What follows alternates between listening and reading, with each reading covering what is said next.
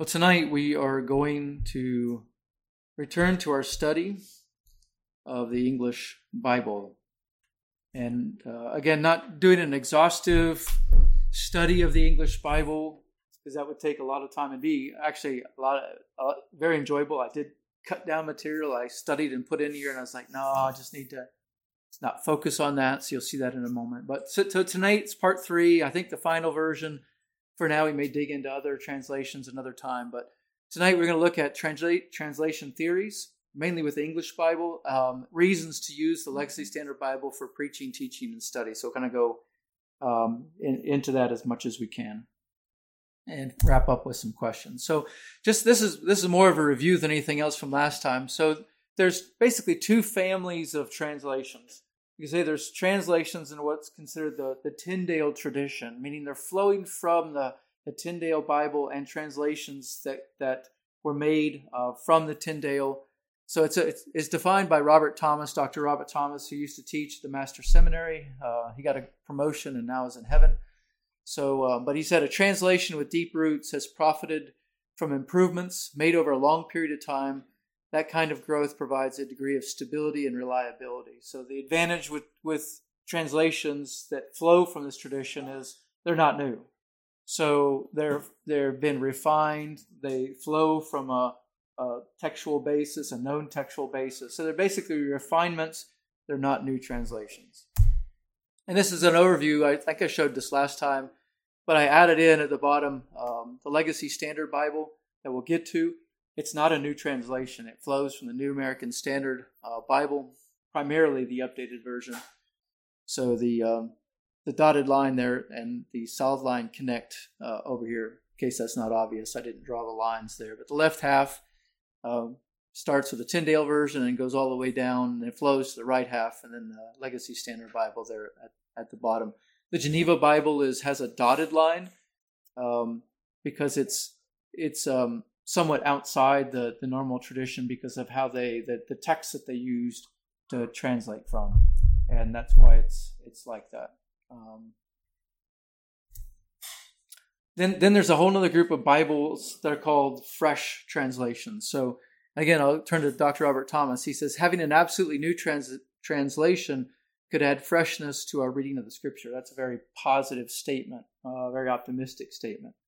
So um, and basically the fresh translations do just that. They kind of open up a, a, new window. And so when we talk about uh, fresh translations we're just saying it doesn't have a historical tradition. They're not taking another translation and making a, a minor improvement on it.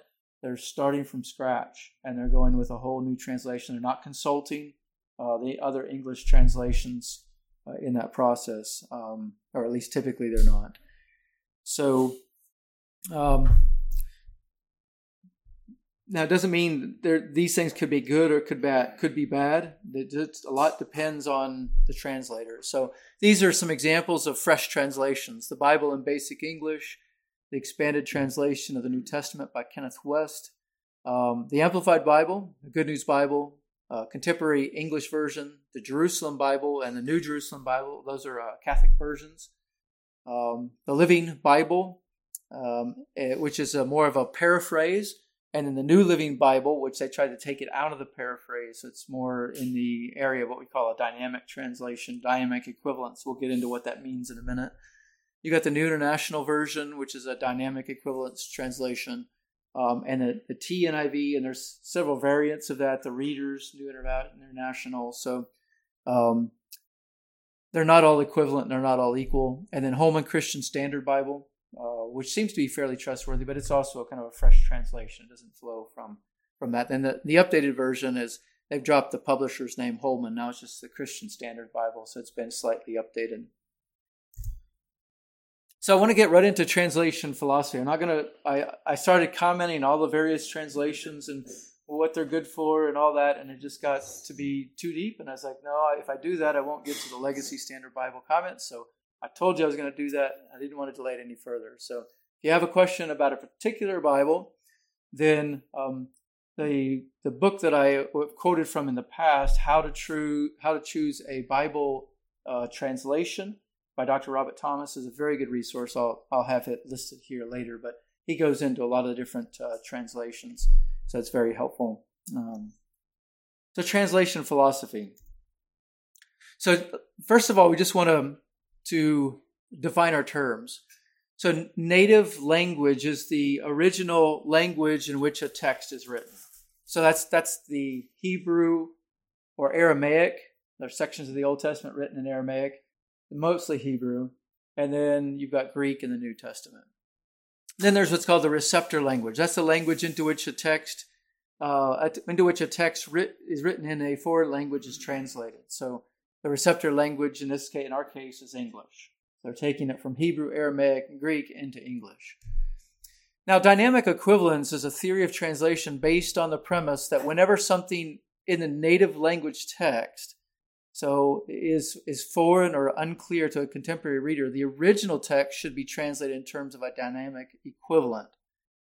So that's the that's the theory, and, and then getting into the definition, that the dynamic equivalent is a, a meaning in the receptor language that is equivalent to, but not identical with, a meaning in a native language text. For example, the heart as the modern way of denoting the essence of a person, especially the emotions, which for the ancients was situated in the kidney. So I recently did some teaching on things that I actually pointed that out to you that, that in the Greek text, the, the Greek word is actually pointing to the bowels, um, like because that's the seat of emotions in their way of thinking, in the old Greek way of thinking. Um, and the Holy Spirit used that language to talk about it, but we don't talk about that. So you know, we don't. If we said "I love you from the bottom of my bowels," that would sound rather strange, right? It does sound strange. So yeah, exactly. I love you with all my guts. Would be the good good paraphrase. But um, so that that's what it's talking about. So there are some cases where you would say it kind of makes sense to, to change things here or there. You can make a case for that. Um, at the same token, I'll make a, as I make a case later, there's a lot of dangers, I think, with dynamic equivalence um, in because it, it takes us one step further from actually what God said. Um, and now you're getting more of an interpreter's opinion. So all of this, uh, just just by way of disclosure, these definitions come from uh, Leland Ryken in his book Understanding English Bible Translation, which is another very helpful book uh, if you want to dig deeper in, into that. So I'm I'm not a Bible translation expert, and so these are the books I would go to. I go to when I want to know more about it. So I'm letting you know that. Now there's a slightly different term called functional equivalence. So functional equivalent is something in the receptor language that differs from what the original text says, but that serves the same function in the receptor language. For example, um, first fruits translated as special offering. I think I have a typo. Something in the original language that differs from what, oh, that's right, from what the original says. It, it's right. I just need to read it. For example, first fruits would be something written in, in uh, like Greek or Hebrew. Then it's translated as special offering in the uh, functional equivalent example. So, a functional, functional equivalence is a theory of translation that favors replacing a statement in the original text with a functional equivalent whenever the original phraseology or reference is obscure for a modern reader in the receptor language. For example, holy kiss translated as hearty handshake because the latter is how Christians in Western cultures extend greetings to each other today. So that's just one example. Now, what's the difference between formal uh, equivalent or functional equivalence and dynamic equivalence. I almost said the wrong thing, but it's functional equivalence, functional equivalence and dynamic equivalence. To you, to me, they're they're the same. They are um, they are used functionally. If you do a little search on the, whatever search engine you use on the internet, dynamic uh, equivalence, you're going to see articles that that pull up functional equivalence. And I actually went to an article, the scholarly article that someone did in, I think, his PhD work on what is the difference between functional and dynamic equivalence. And it was um, a lot of linguistic jargon that even I didn't understand. I'd have to take, I'd have to read it very carefully and dig into it. So there is a difference in it because the person that in, really developed these things, Eugene Nida, uh, he pioneered both ideas and he first came up with dynamic equivalence, and people misunderstood what he said. And so he kind of refined that. and so the functional equivalence is his refinement. I don't know that it's any better from our standpoint. Um, but just to let you know, if you do any research on it, you'll see that out there. Now, there's um, there's a, another translation term called equivalent effect. That is, equivalent effect is translated in such a way as to produce the same effect on readers of the translation as the original text produced on its native language readers. For example, the message, um, which is one person's paraphrase, it's not really a translation, but the message gives the image of daughters as shapely and bright as fields of wildflowers, as producing the same effect as the original text image of daughters like corner pillars cut for the structure of a palace. So, a quote from Psalm 144, verse 12. So, does it have the same effect on you? The, the danger with this kind of translation is it's nearly impossible possible to produce the same effect that it has on the original reader. But you understand what they're trying to do. They're trying to produce the same effect or the same response that an, an ancient Hebrew would have had as they read Psalm uh, 144, verse 12. So then there's formal equivalence. So formal equivalence is a theory of translation that favors reproducing the form or language of the original text, not just its meaning. In its stricter form, this theory of translation espouses reproducing even the syntax and word order, uh, and the word order of the original. The formula word for word translation often implies this stricter definition of the concept. And along with that, the verbal equivalent. So a word or combination of words in the receptor language that most common closely corresponds to a word in the original native language text. And then Leland Ryken argues for a, an essentially literal translation, that is, a translation that strives to translate the exact words of the original language text, but not in such a rigid way as to violate the normal rules of language and syntax in the receptor language. So if you translated it uh, the exact word order of, like, for example, of Greek, with every English word, it'd be very difficult to understand. So there has to be some rearranging, at least, of the word order, subject, noun, predicate, all those kind of things. There has to be some rearranging of that simply because of how Greek is so much different than English in order for us to make sense. So that what he's saying is you have you can't be wooden with the literal part, but it does need to be literal. And that's what he's arguing for. And he does a really, really good job with that. So and again, all this is from his book on understanding English Bible translation. So those are the those are the key terms um, I guess there's two more here. One is linguistic conservatism. You might hear, as applied to Bible translation, a general orientation towards language that would seek to conserve the actual words of the original text as much as possible, an implied contrast to the liberalism of dynamic equivalence, which does not feel bound to reproduce the actual Hebrew or Greek words of the, of the original. So your, your conservatism, when you're trying to translate it literally or almost literally, is what he's saying. You're trying to represent as closely as possible what the original text said, whether it's Hebrew, Aramaic, or Greek. And then there's a term transparent text that gets thrown around, and both sides of the big debate over dynamic equivalence or formal equivalence will use this term, and he points that out. And he said that, the, that because of that, the term's not really helpful. So he says uh, a text is transparent to the modern or contemporary reader when it is immediately understandable in the receptor language. This is the goal of dynamic equivalent translations. And then he says that translation is transparent to the original text when it reproduces the language, expressions, and customs of the original text. This is the goal of an essentially literal translation. So you'll, you'll, when we talk about the Legacy Standard Bible, they'll often use the, the idea of a window. They want to create a, a window that's as clear as possible into the original text. So that's what they that's what they're they're using the word transparent in that sense. But there are others that say no, we need to gear it towards the reader. We want it to be transparent to the reader. And that's why it's not really a helpful term unless you take the time to define it. So, what's wrong with dynamic equivalence? I've suggested uh, that it's not a favorable method of translating the Bible. And, and again, this comes from Leland Ryken. While, while the term need not imply license, as used by dynamic equivalent proponents, it does imply a loose attitude towards preserving the words of the original text in the Bible.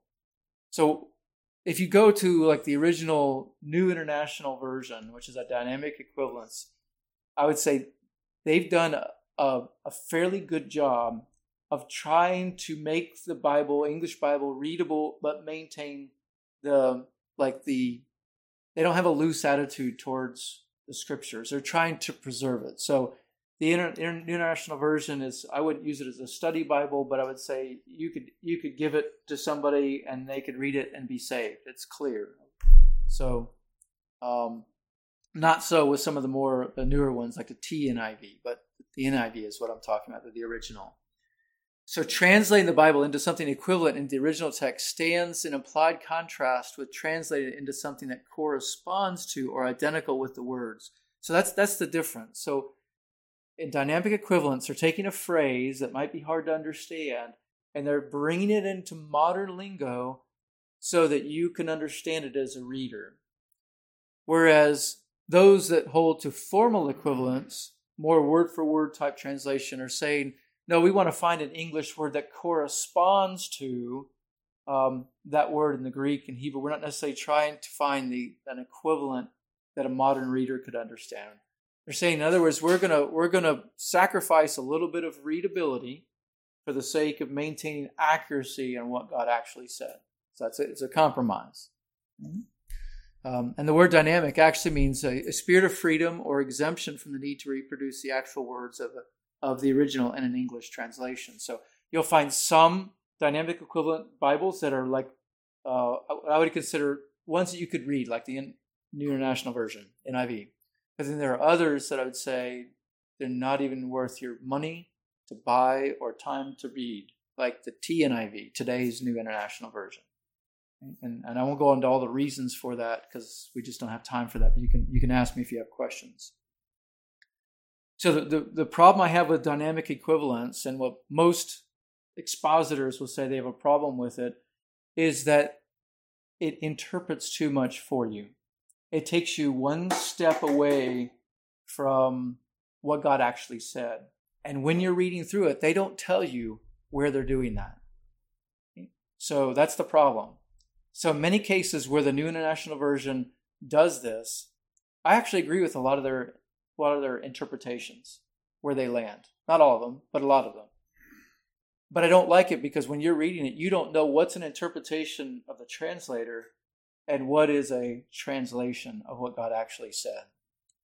So, as we'll, well, I'll mention later, it's the pastor's job to help you understand what God actually said. It's not the translator's job to help you understand what God said. You just need to know what God said. And so that's the importance of using a, a, a Bible that doesn't subscribe to, to dynamic equivalence. If you use the NIV, that's that's that's fine. I'm not saying change, um, but I'm saying beware of that and don't build any like doctrines that are outside of Orthodox theology on the NIV because it might not be what God actually said.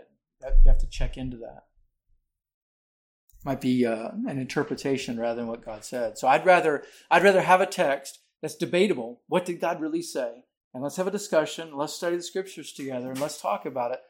That's good and that's healthy. I'd rather have that than having a translator take the debate away from me.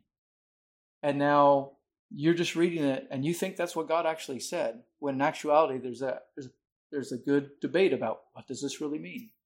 So that, that's the danger in it. Uh, Leland Ryken calls dynamic equivalence um, kind of an inadequate and misleading term. He says we also need to know how inadequate, to the point of being misleading, the terms dynamic equivalence and functional equivalence as descriptors are as descriptors of what translations of what translations being those names actually do with the original text. In fact, only a small amount, almost a statistically insignificant quantity of what we find in modern dynamic equivalent translation is a matter of finding an equivalent for something in the original.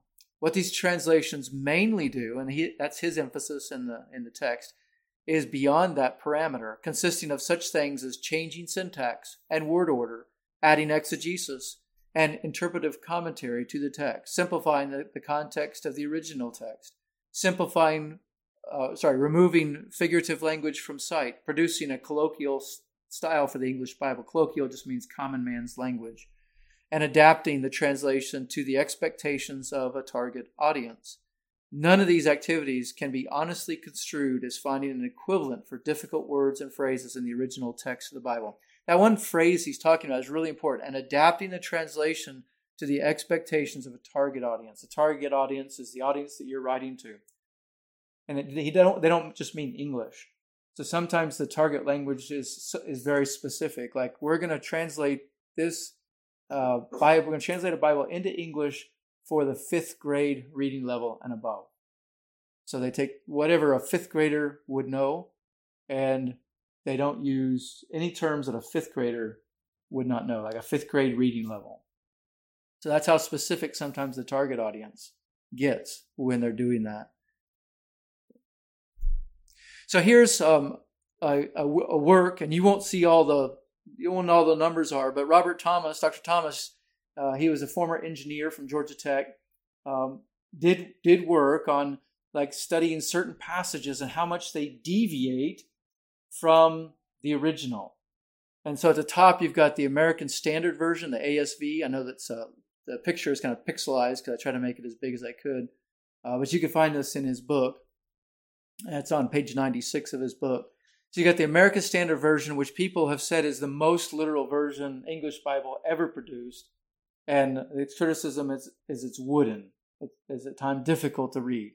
But if you want to know, like you have an accurate English translation of, of what the Greek or Hebrew or Aramaic actually said, it's still the best as far as that. It's just difficult to read um, because of the the woodenness, but it's very literal. And then going on down that King James Version, New King James, New American Standard Bible.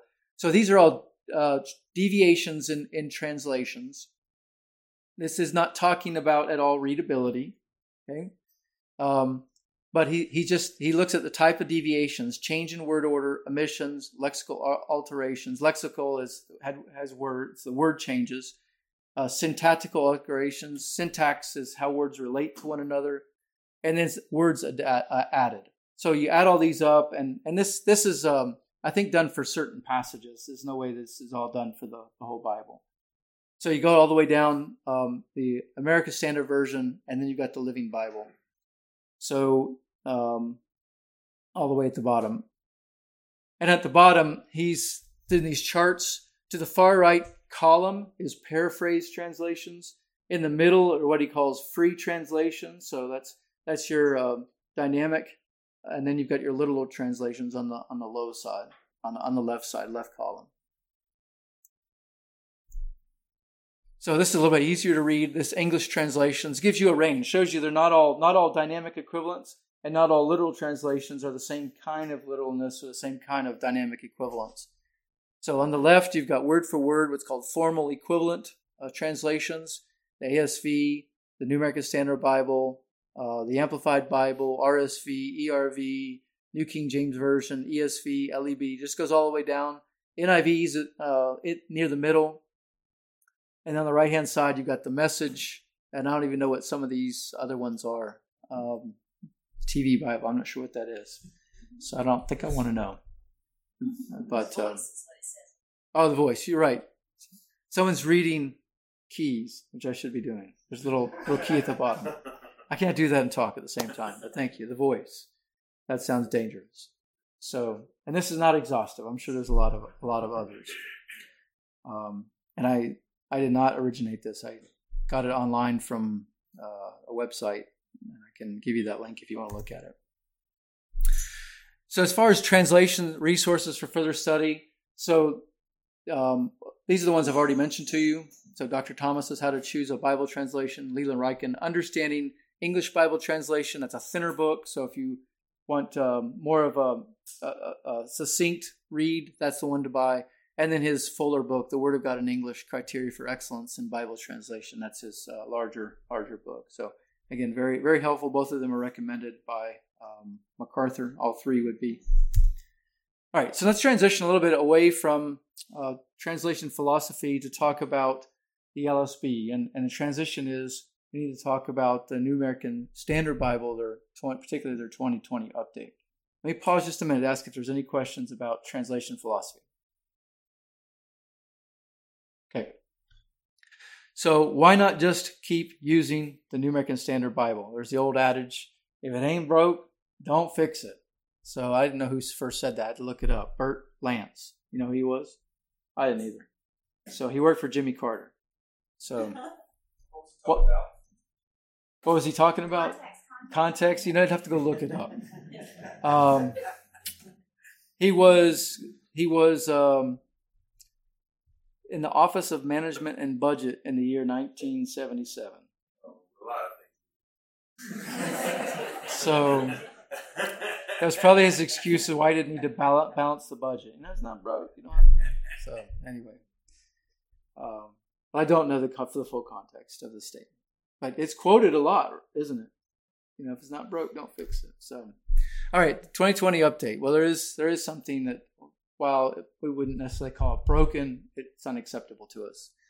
Um, all of this comes from this on this page comes from the Lockman's website. So Lockman Foundation is the one that did the New American Standard Bible. They own the copyrights to that their 2020 update. So they, they contend that the NASB 2020 maintains faithful accuracy to the original text and modernizes the English so that it is properly understood by readers most familiar with modern English language standards. Uh, it's still considered to be in the Tyndale tradition of English translations. I think that's my conclusion because um, I wanted to tie it in with what we talked about earlier. And changes include an attempt to use gender accurate language, that is, to specifically include women if it was indisputable that the original audience would have understood the text to mean women were, in fact, included. So they would add, like where it says in some texts where it says brothers, they would say brothers and sisters. They would italicize the ancestors to show you that it's that it's added. Um, small things like let you know let's the contraction versus let us, um, and updated textual basis. So we didn't talk at all about behind all these translations are variances in the Hebrew and the Greek and the Aramaic and the manuscripts they're translated from. So we didn't dive into that, but just know that that's, that's there. There's um, scholars really work hard to try to try to determine what was the original text of Jeremiah, what was the original text of the Gospel of John, and, and your Bible has contested portions, like in the Gospel of John, we went through that, or Mark chapter 16. Is Mark chapter 16 the full part of that? Is that really what God said, or is it not? So there's there's legitimate ba- debates. That's not a translation debate. That's a manuscript debate.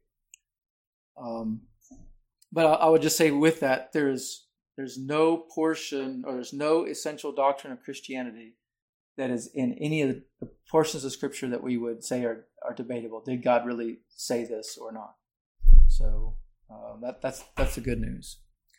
Um, and then with the uh, update of the 2020 NASB, they they most bracketed text was moved to the footnote. So, like the section I talked about in Mark uh, or John 8, that's bracketed off and said this, and you know, in the, in the um, current NASB, it'll say this. These verses are likely not part of the original, and they didn't really want to remove them because they've been in the Bible so long. They wanted you to see it, but they wanted you to know that probably wasn't part of the original Gospel of John.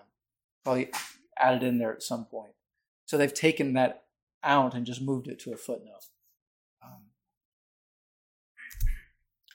So what are what are some of the problems with the 2020 NASB? It's still it's still a Bible you could pick up. You could give it to someone.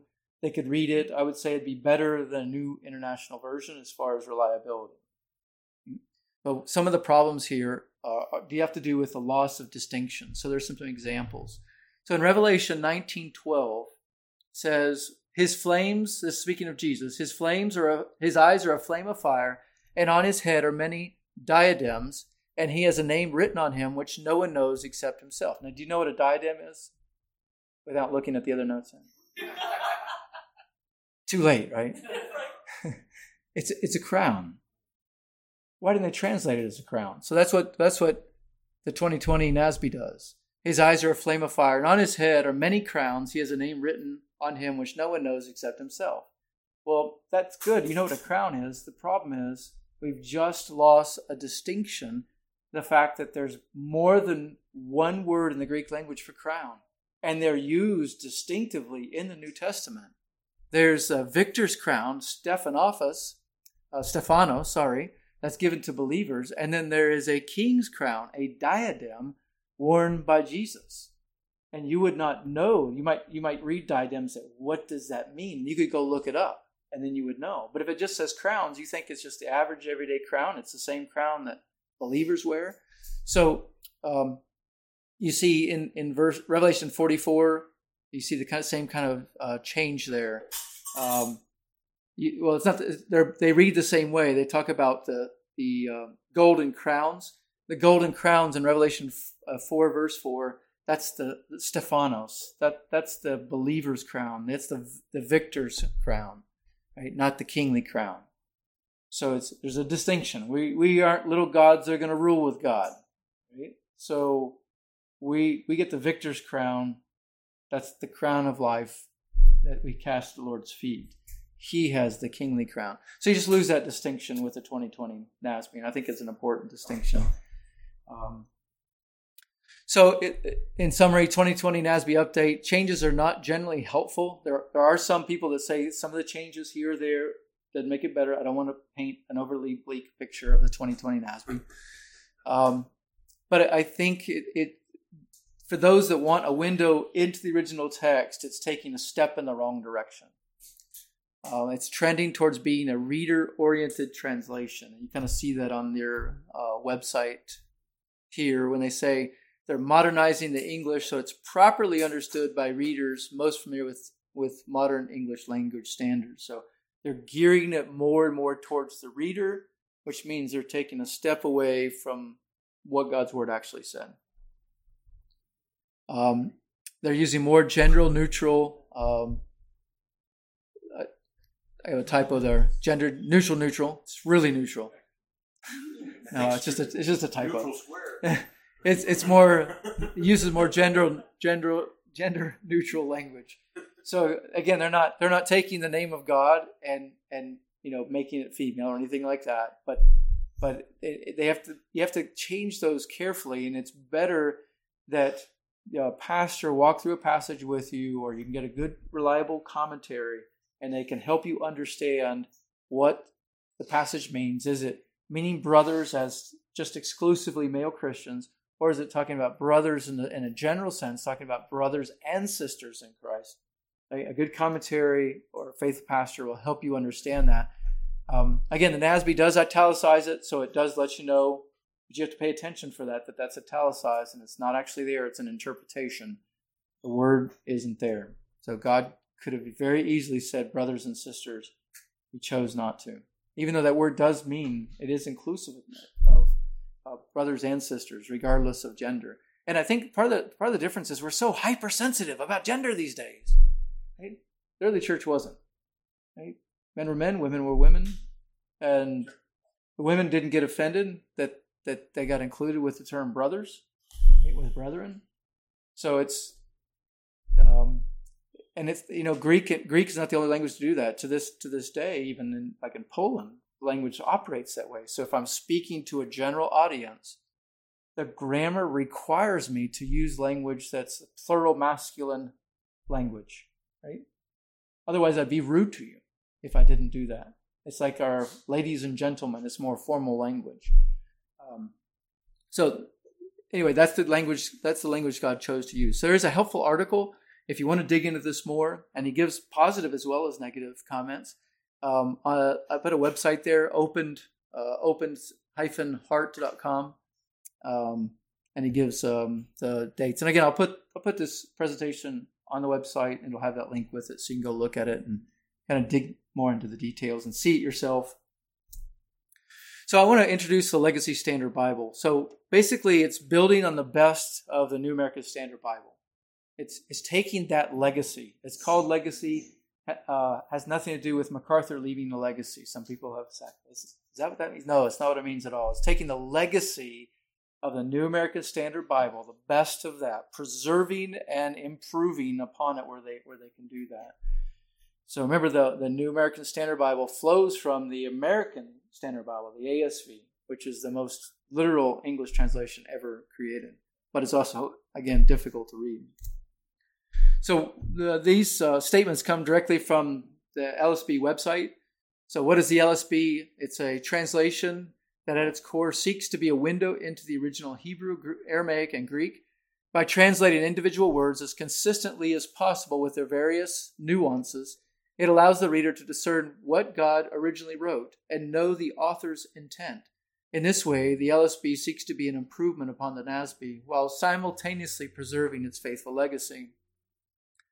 So, what is is the new is the LSB a new translation? I can already answer that. It's it's not. It's building upon NASB 95 primarily, but they do go back to the original NASB.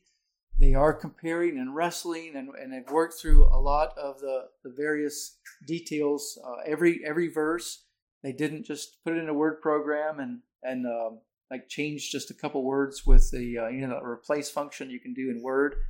So they just didn't do that, you know, because the the NASB uses the translation for doulos, the Greek word for slave. They they use it as servant.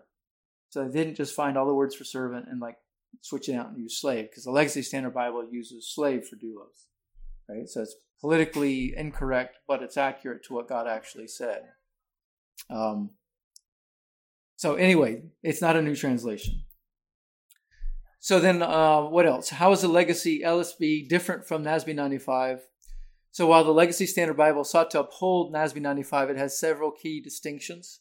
Um, the recovery of God's name, Yahweh, in the Old Testament. I read for the Legacy Standard Bible tonight, Psalm 19. You probably heard that. It probably sounds strange. It still sounds a little strange to me because we've been so accustomed to hear hearing the Lord. But the importance of that is number one, it's God's name. Um, he revealed it. The Jews for many years, well, they won't say the name of God. They're afraid to say it because they think that's taking God's name in vain if you pronounce it wrong. And so they came up with, they changed vowels and consonants to come up with Yahweh. So, uh, I'm sorry, with, sorry, I just said it wrong. Jehovah. So if you heard like Jehovah Jireh, that's that's that word Jehovah is actually man-made. It's not God's name. It's something the Jews created so they wouldn't have to say God's name. It's actually Yahweh. So, and we don't know how it's actually sounds. I could be mispronouncing it, probably am, um, because that's how I do with all four languages. But God's not offended by that. He didn't give a pronunciation guide. That's the name that He revealed Himself by. It's a covenantal name. It's very important. So there's a recovery, a recovery of that, and it's important too because you can hear the difference when I'm reading it. Whereas the other way around, if I'm reading it and you're just listening, like when we read scripture on Sundays, you don't know by hearing, unless you had a Bible open, whether it's the Lord like master or is it the Lord as in um, Yahweh. So it helps with that. Um, and there's some other differences with uh, uses of weights, measurements, and currency as they're found in the original. Um, because the translation is designed to bring the reader to what was originally written, the LSB maintains the unit of measurement that the scriptures the scripture uses. For clarity, conversions into both American and metric units are provided in the notes for measurement. So this allows for the LSB to serve the entire English speaking world by not choosing one country's unit of measurement or currency over another. It also preserves any exegetical significance of the way the measurements were re- originally suppressed. So you'll see denarius is denarius. It's not going to be converted be converted in the notes. And it changes so frequently based on inflation. So, so it's good just to have the original. Uh, why was the LSB created? Um, from, from decades of preaching and teaching, the LSB became the translation of choice for John MacArthur and many others who were trained by him. The LSB project was undertaken to preserve the legacy of the New American Standard Bible for all coming generations as the gold standard of literal, formal, equivalent translations.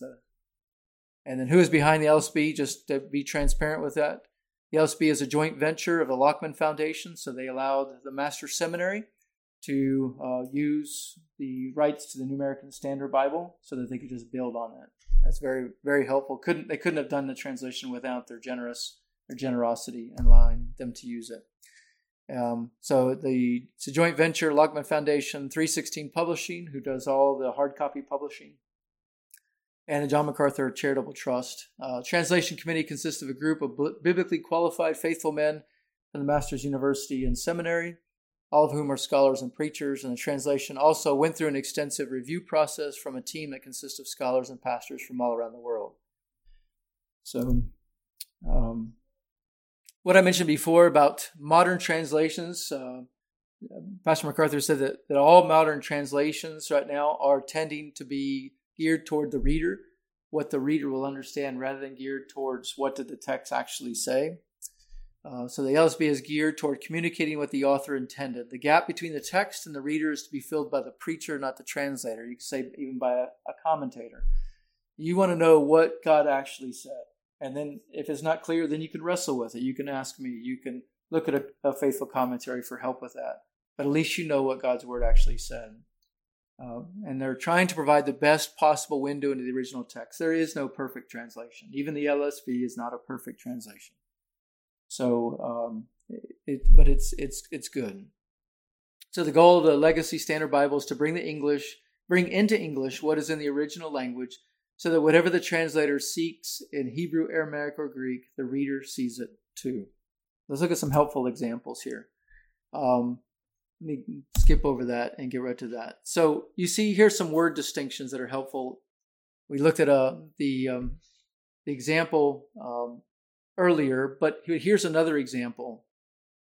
In Legacy, a New American Standard Bible, Revelation 11, 1, verse, reading to verse 2 says, Then there was given to me a measuring rod like a staff, and someone said, Get up and measure the temple of God and the altar and those who worship in it. Leave out the court which is outside the temple and do not measure it. Wait a minute. Get up and measure the temple, but measure the court outside the temple. Right? So you've got, right, what's the temple? There's actually two words for temple. Right? And that's the same Greek word that's used there. That's a little confusing. Measure the temple, but then don't include court, which is outside the temple. Right? So the Legacy Standard Bible tries to help you with that. It says, Then a measuring rod was like a staff was given to me Get up and measure the sanctuary of God and the altar and those who worship in it. Leave out the court, which is outside the sanctuary. Do not measure it. You understand what's going on. The sanctuary is the inner, like the inner holy place. Right? That's the sanctuary. That's what they're talking about. Then there was the court of Gentiles, which was around that. And that's also considered the temple. So, and that's what they're trying to communicate with the NASB 95. But I think it's clear here in the legacy because they're letting you know it's the sanctuary. And why does this matter? Well, God chose a different word. It's the sanctuary. It's the inner place. It's not the wider temple area.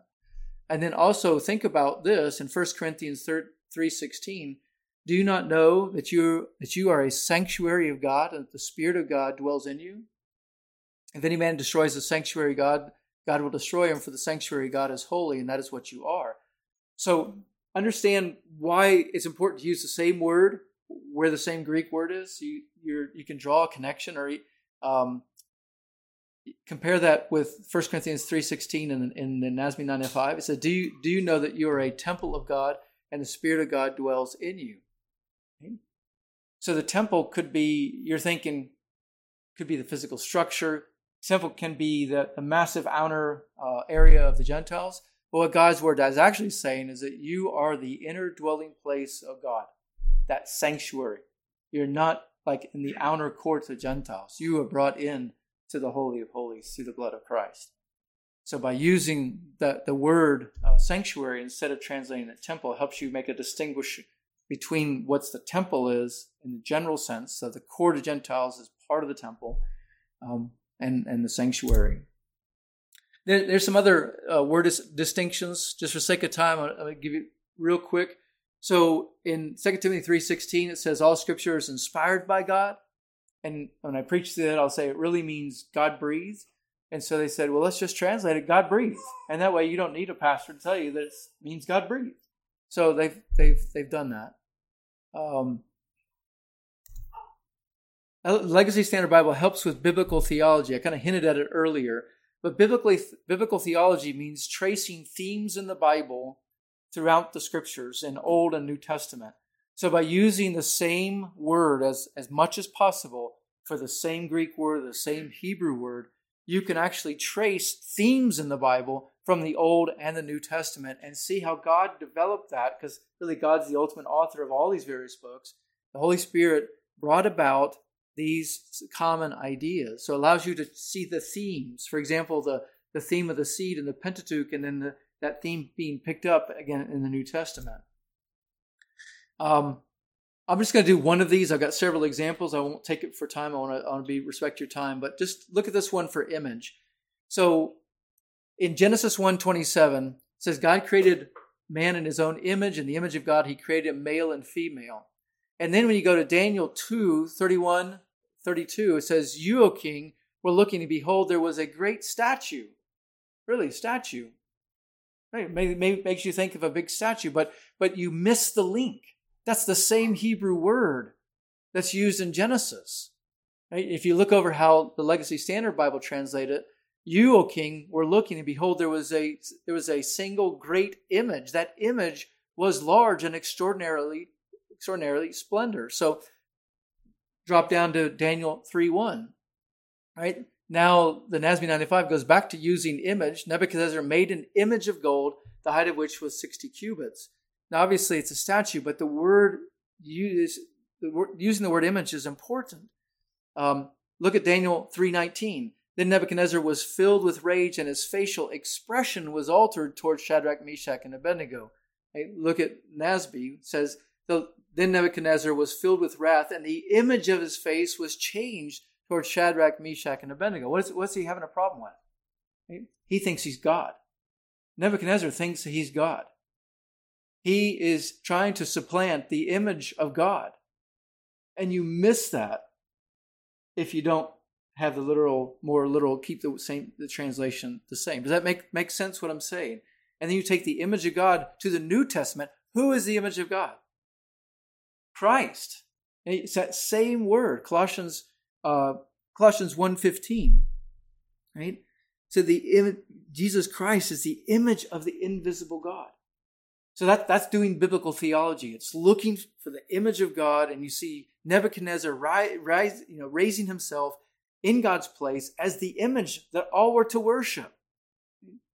So that, that's the that's really the cool part about what they've done with the Legacy Standard Bible. And there are other examples like this. I'll, I'll put them in the slide, but I will keep it short. There's the word fear and how the word fear is used just in in um, Peter.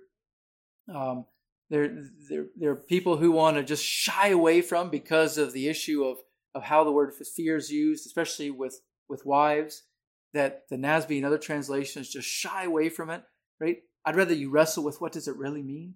But you see there's linkages between 1 Peter 2.17, 2.18, 1 Peter 3, 1, uh, verses 1 and 2, 1 Peter 3, 13 to 15. And there are others with that word fear that they, there's a linkage within 1 Peter and how that word is used that we need to we need to study that and understand how it is used.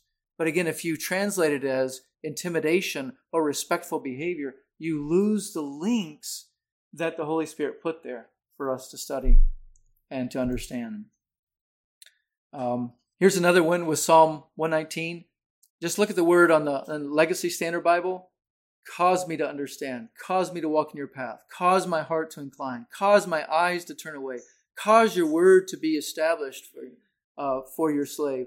Cause my reproach, which I dread, to pass away. Right? in the NASB 95, you lose that. Why is it there? Because the Hebrew terms in that section, the Hebrew terms are what's called a causative verb, meaning you're not doing it. You're asking God to do it, right? So in other words, it's like it's the New Testament version of sanctification, where where Paul says, "Work out your salvation with fear and trembling, for it is God who's at work at you." I mean, you're responsible to to pursue it, but without God at work in you, he it's not going to happen. So this is the psalmist's way of, of writing, you know, Philippians uh, 2, verses 12 to 13, which is what, what, I just quoted from you. But you miss that uh, in the other translation. It's not the other one's inaccurate. You just miss the linkages that you're actually pleading with God to cause this. So it's a nice portion. There, there are many um, comparisons. If you want to get on the website, this is our, this is a screenshot from the Legacy Standard Bible screenshot you can go look at uh, the King James Version, New, New International Version, and the English Standard Version. They give those comparisons, and you can pull up several passages. Um, and there's a lot more about the Legacy Standard Bible on their website. They have lots of videos where they discuss certain aspects of the the Legacy Standard Bible um, and its helpfulness in studying scriptures. So, questions, real quick. What version do I preach from? Right now, I preach from NASB 95, New American Standard Bible 95. I will be switching to the Legacy Standard Bible. I do not know when.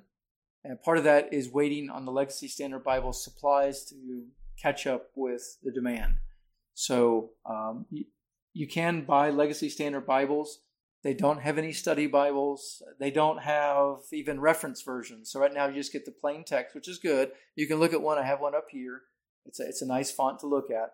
But what's really going to be helpful is the cross references. When you get the cross refer, when they have the cross reference version available, buy it because uh, the, I've been told the cross references are very very helpful. So they they brought those in uh, even from some of the, uh, the manuscript that were used uh, and brought those forward. So it is very helpful. Another question I was asked: Does any of the of MBC's leadership use the LSB? Not to my knowledge. I, I read it. I'm starting to consult it. The LSB is working its way into some of my sermons. So sometimes when I read a passage or quote a passage, um, it'll be from the Legacy Standard Bible. But generally, the Bible you see in the pulpit, it's going to be the NASB 95 for for a, a little bit longer.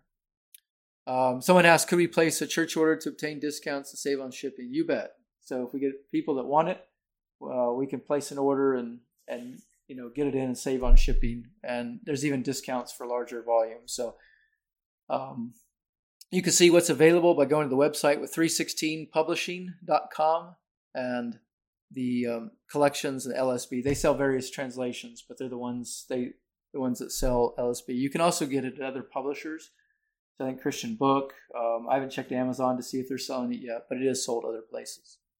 Uh, questions? Yes, Charity.